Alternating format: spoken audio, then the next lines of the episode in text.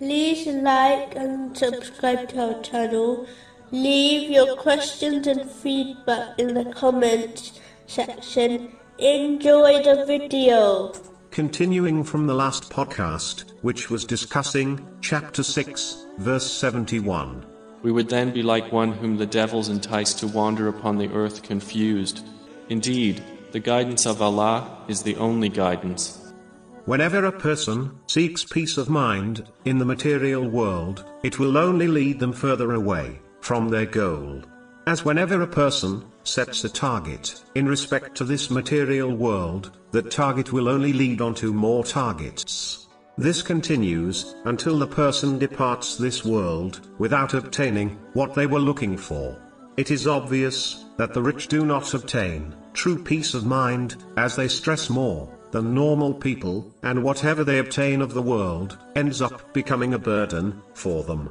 It is why the Holy Prophet Muhammad, peace and blessings be upon him, advised, in a narration, found in Jami, At Tirmizi, number 2465, that the one who focuses on the hereafter, will be blessed with a rich heart, and Allah, the Exalted, will organize their affairs, meaning, they will obtain peace of mind.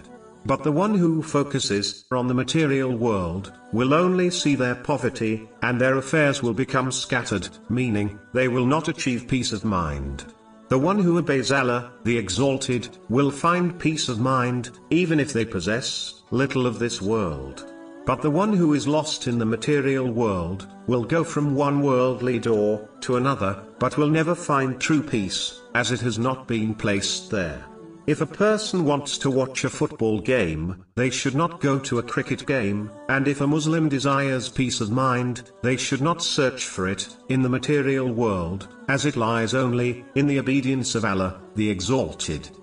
In a narration found in Sunan, Abu Dawood, number 4606, the Holy Prophet Muhammad, peace and blessings be upon him, warned that any matter which is not based on Islam will be rejected. The next podcast will continue discussing this verse and topic.